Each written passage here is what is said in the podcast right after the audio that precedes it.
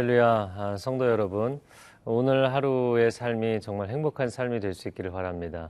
우리가 주님과 동행하며 주님의 말씀대로 살아갈 때 참된 행복의 기초를 쌓게 됩니다. 그러나 또 한 가지 중요한 것은 하나님이 우리에게 허락하신 가정이라는 공동체가 행복해야 정말 삶의 행복을 누리게 되는 것이죠.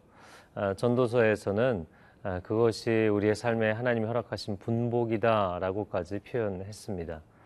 만약에 우리 가정이 행복하고 건강하면 세상에서 유혹이 다가올지라도 그것을 이겨낼 수 있는 힘이 되는 것이죠.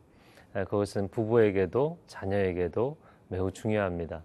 오늘 가정의 행복을 위해서 성경이 우리에게 권면하는 말씀을 잘 귀 기울여 들어보기를 원합니다.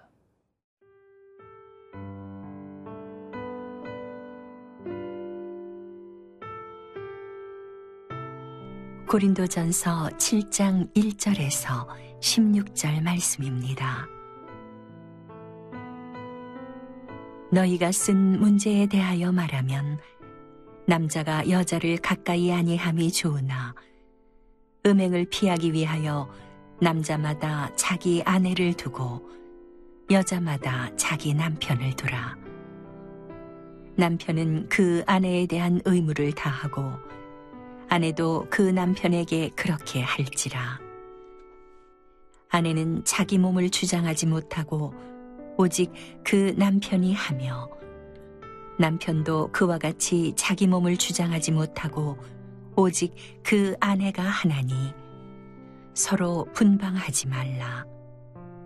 다만 기도할 틈을 얻기 위하여 합의상 얼마 동안은 하되 다시 합하라.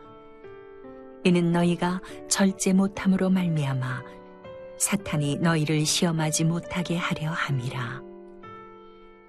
그러나 내가 이 말을 함은 허락이요 명령은 아니니라.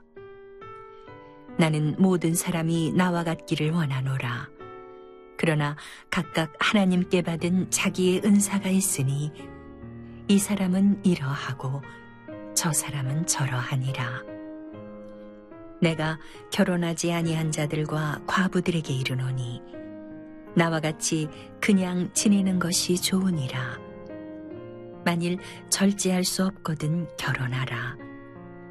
정욕이 불같이 타는 것보다 결혼하는 것이 나으니라. 결혼한 자들에게 내가 명하노니 명하는 자는 내가 아니요 주시라. 여자는 남편에게서 갈라서지 말고 만일 갈라섰으면 그대로 지내든지 다시 그 남편과 화합하든지 하라. 남편도 아내를 버리지 말라.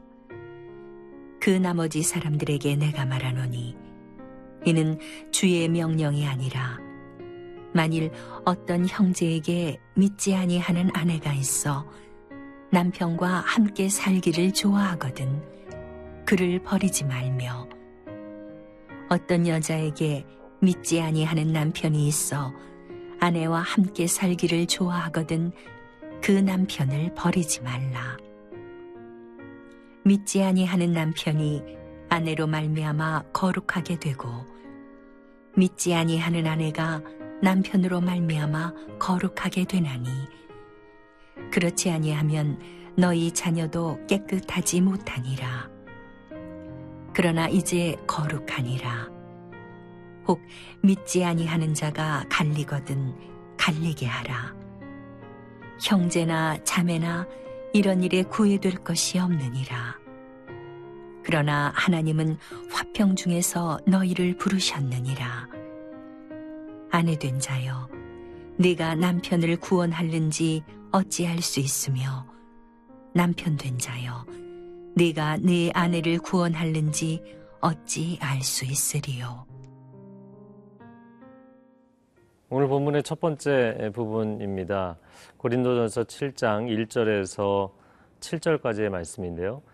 성도의 결혼에 관해서 이야기합니다. 먼저 일 절 말씀, 너희가 쓴 문제에 대하여 말하면 남자가 여자를 가까이 아니함이 좋으나. 사도 바울은 사람보다는 주님을 더 가까이 하라고 권면합니다. 또 결혼을 하는 것보다는 싱글로 하나님 앞에 단초점으로 주님만을 섬기는 것이 좋다고 권면하는 사람인 것이죠.